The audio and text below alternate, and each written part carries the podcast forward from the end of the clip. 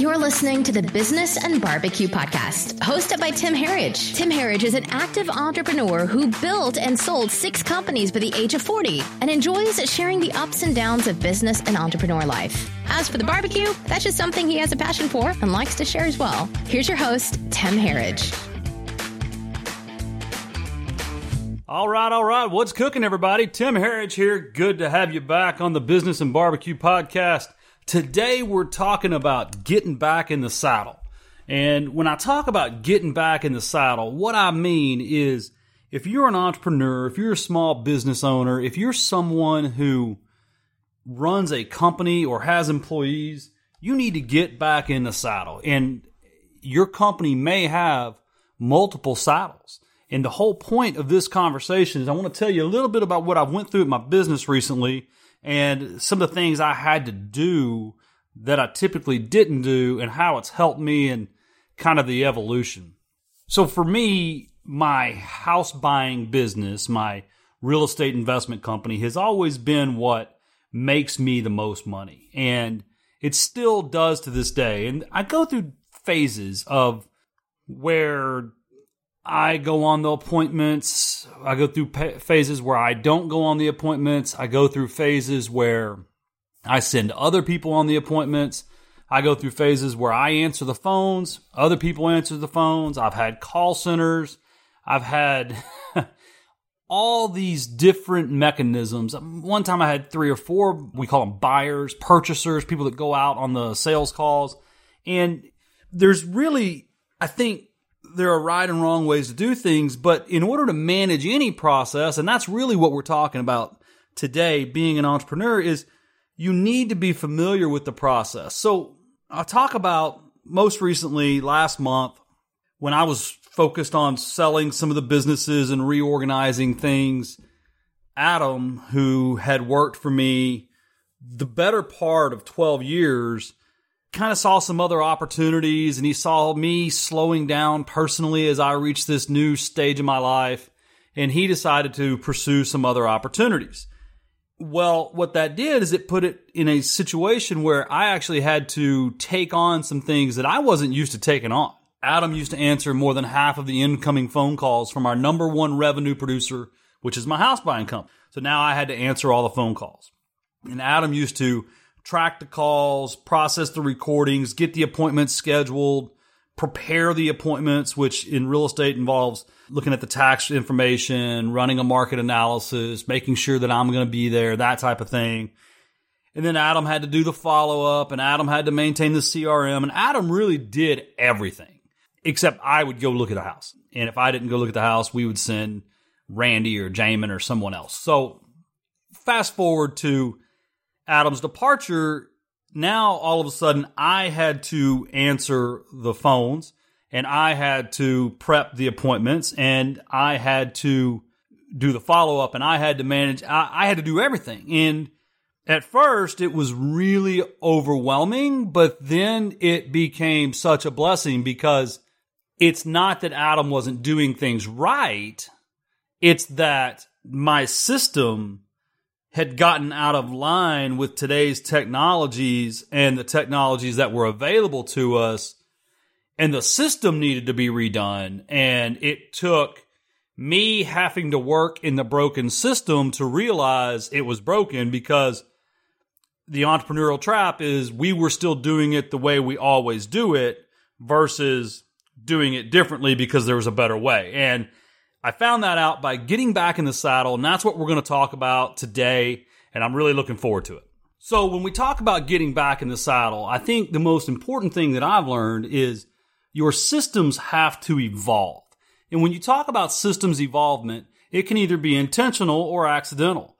And so, what happened to us in our house buying business is our systems evolved kind of as the business grew and our systems evolved, as cash flow changed and our systems evolved as I wanted to simplify, but it never really was thought out. So let's just talk about our call tracking software. We use CallRail.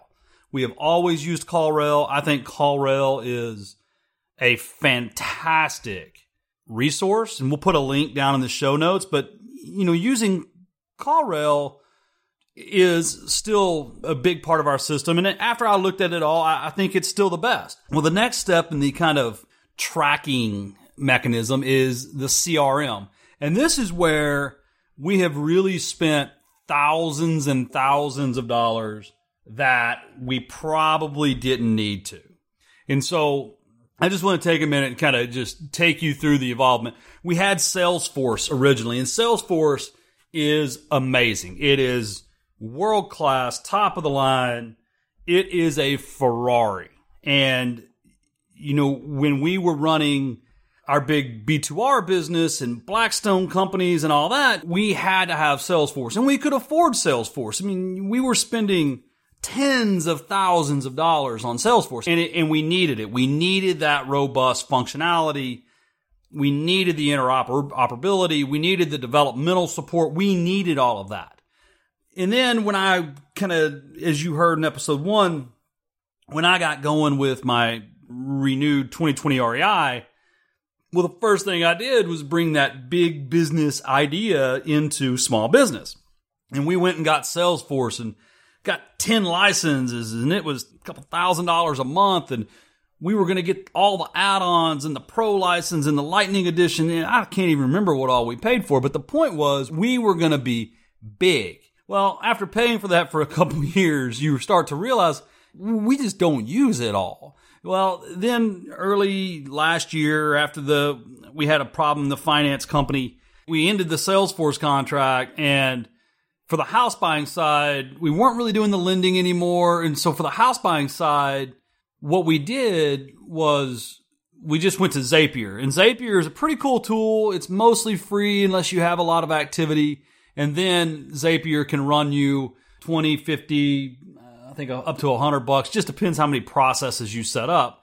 But Zapier was really cool because we integrated it with Google Docs and it would just automatically add the CallRail calls into a Google spreadsheet and we could track it from there. And then that at least kind of helped us keep something from falling through the cracks, so to speak. Well, then I heard about Podio and I said, okay, Podio, this is this, yeah, a lot of people are using Podio. I see it on the Facebook groups. Let's use Podio. So then we start using Podio. And Podio is one of those things, again, it's just like Salesforce, not just like, but it's a lot like Salesforce in that it has a lot of functions and possibilities, but it requires a lot of development and it also requires some specialty knowledge. So we had Podio, we had the free edition and then we upgraded and it just, we weren't really using it.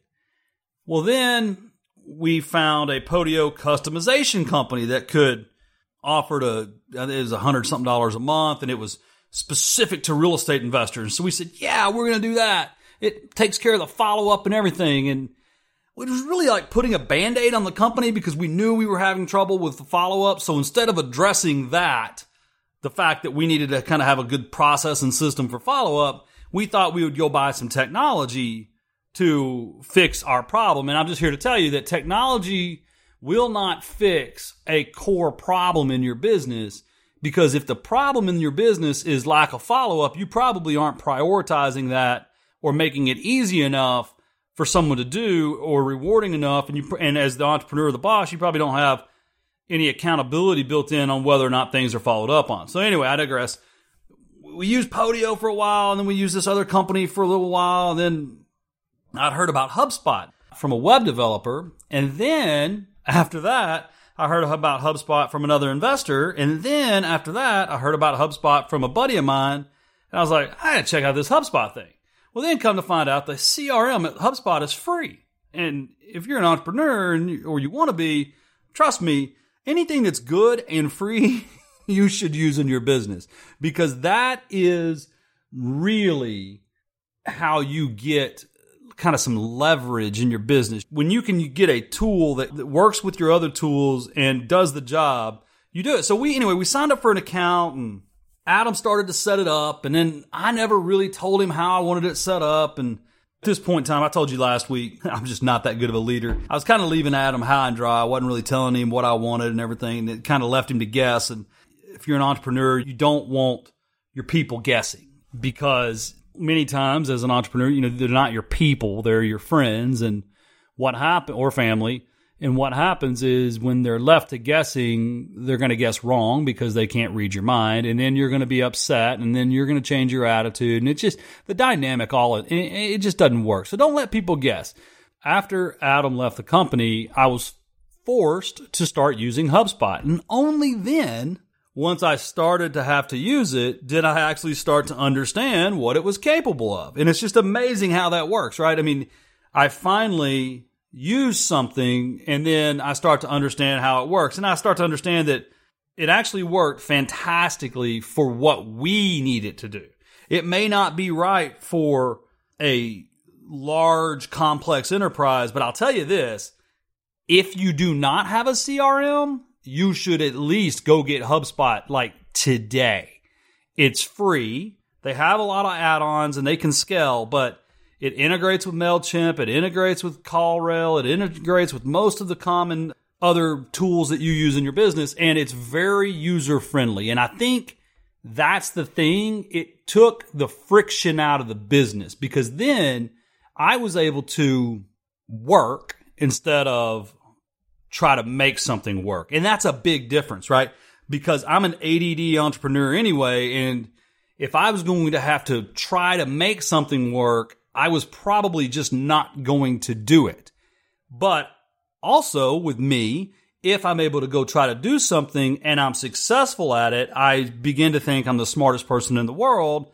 And then I want to keep doing it more because I feel like I'm actually accomplishing something. And when you feel like you're actually accomplishing something, that is when work becomes more fun, but it also is more rewarding. And then you get kind of in that that good part of your mind and then and you're working well. And when you're working well and you're enjoying what you're doing you're more productive you're more creative and almost 100% of the time more successful. So that was kind of the evolvement of just our CRM in my business.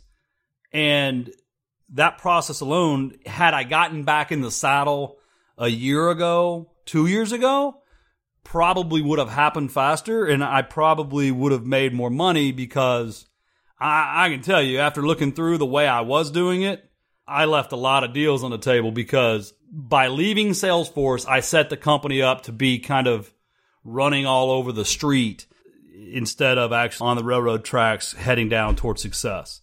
And that's kind of the system involvement. And the next thing I want to talk about is company improvement wouldn't you know, once I actually got back involved in the system, I started finding things that we weren't doing the right way. When I say the right way, we were still doing them the way they used to be done, but we were not taking advantage of some of the technology. We were not recognizing some of the changes in the real estate market.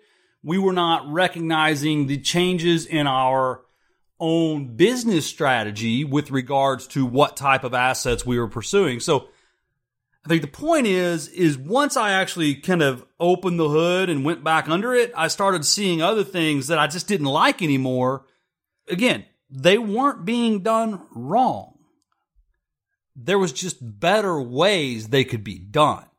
And so then, so the first thing I do, the original system that ran on Salesforce was designed to use Dropbox. We didn't use Salesforce anymore, and Salesforce used to be linked with Dropbox. Now I like to use OneDrive because OneDrive comes with my Office 365 subscription and it's working better for me. So I didn't even have a file system set up of how I like to keep track of the contracts, the addendums, the disclosures. I had allowed it to become this devolved, decentralized email system. We emailed everything back and forth, everything, just emailed, emailed, emailed. I had lost track of all timelines in the business uh, when to follow up, when to check, when to send the letter of intent, when to send the contract, all these little things that if I were standing in front of you on a stage, I would teach you you should do.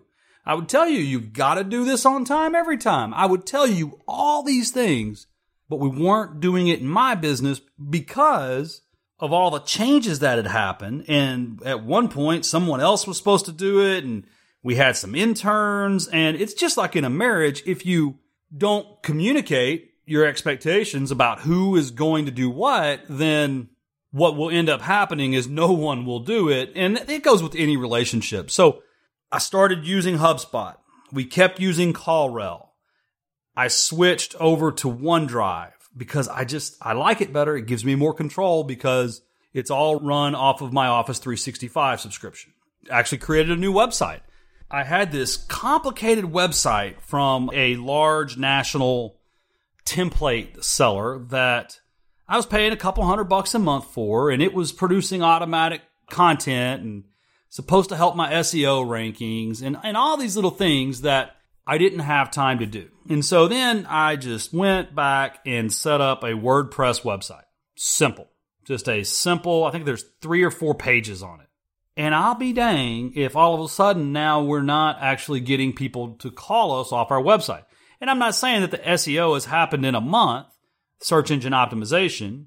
What I'm saying is the fact that it's cleaner, easier to read.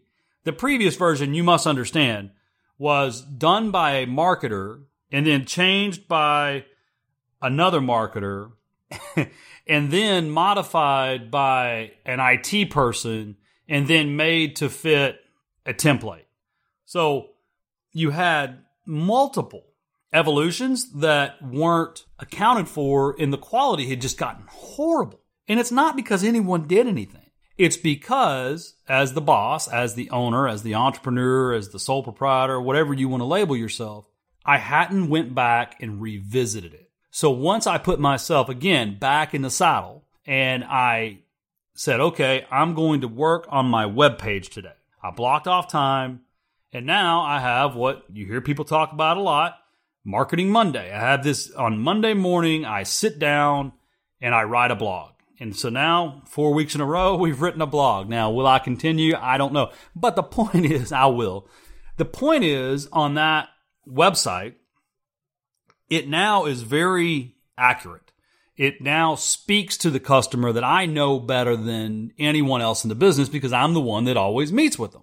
It now speaks to my strong suits. It now reflects a more accurate depiction of our company and our ethos and our values. And I say this because many times when you talk to someone, they get themselves a website or page and then they kind of check it off on the list and then they move on to something else and they never revisit it.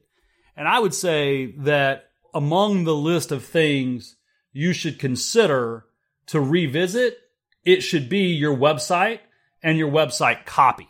Like, what does it say?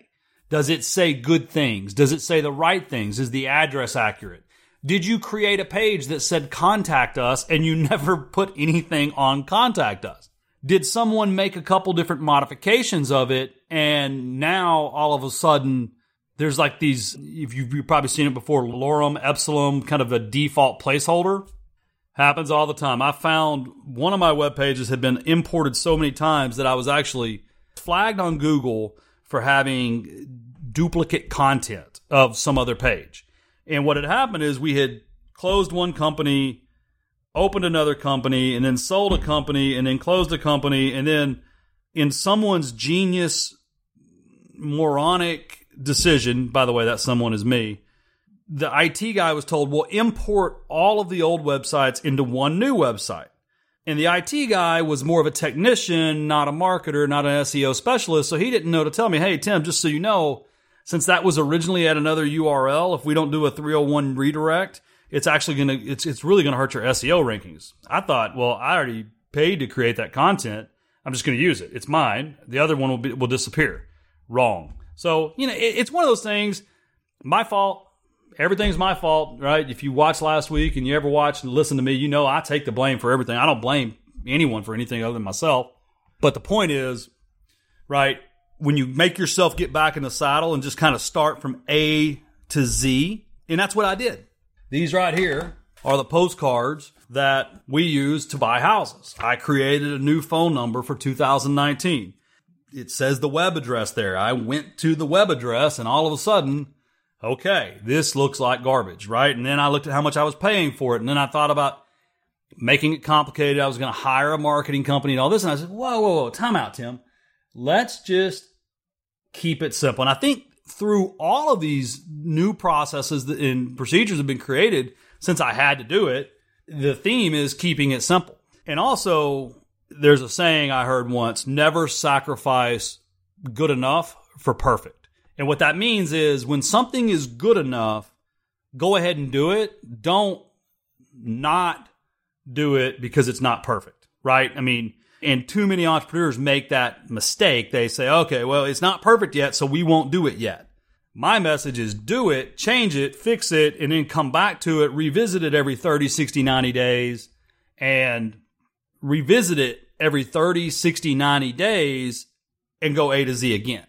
I think process change and improvement is one of those things that more of us need to spend more time on. And I think that will definitely keep our businesses from getting way off course. And, and I use me as an example. The re, this is as real world as it gets because it's something I've been going through the last couple of weeks. But at the end of the day, I got involved more on answering the phone, which then made me focus more on how the calls were routed. And then it made me focus more on how they were tracked. And then it made me focus on more on how they were scheduled. And then it made me focus more on how they were prepared.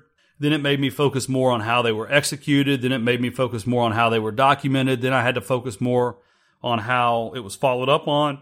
Everything from the contracts. I had not typed a contract on a house in probably three or four years. And I typed a couple now, and it was eye opening. Uh, I didn't even have a DocuSign account because I had made myself bigger than that. I didn't even know how to use DocuSign anymore. It took me probably 45 minutes to figure that out. So that's the whole point, right? When you, even if you have a massively successful, massively scalable company, you may be asking people to do something in your business that is really difficult, that with your experience could be innovated or eliminated, or you may be literally overworking someone to the point of one of your best people are going to leave because they're not making enough money for what they're being asked to do. But at the end of the day, get back in the saddle, start at point A, and get all the way to Z.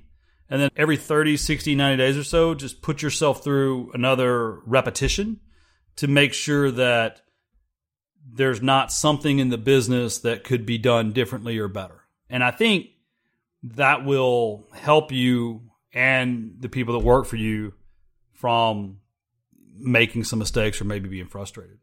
So that's it. Get back in the saddle, make things happen.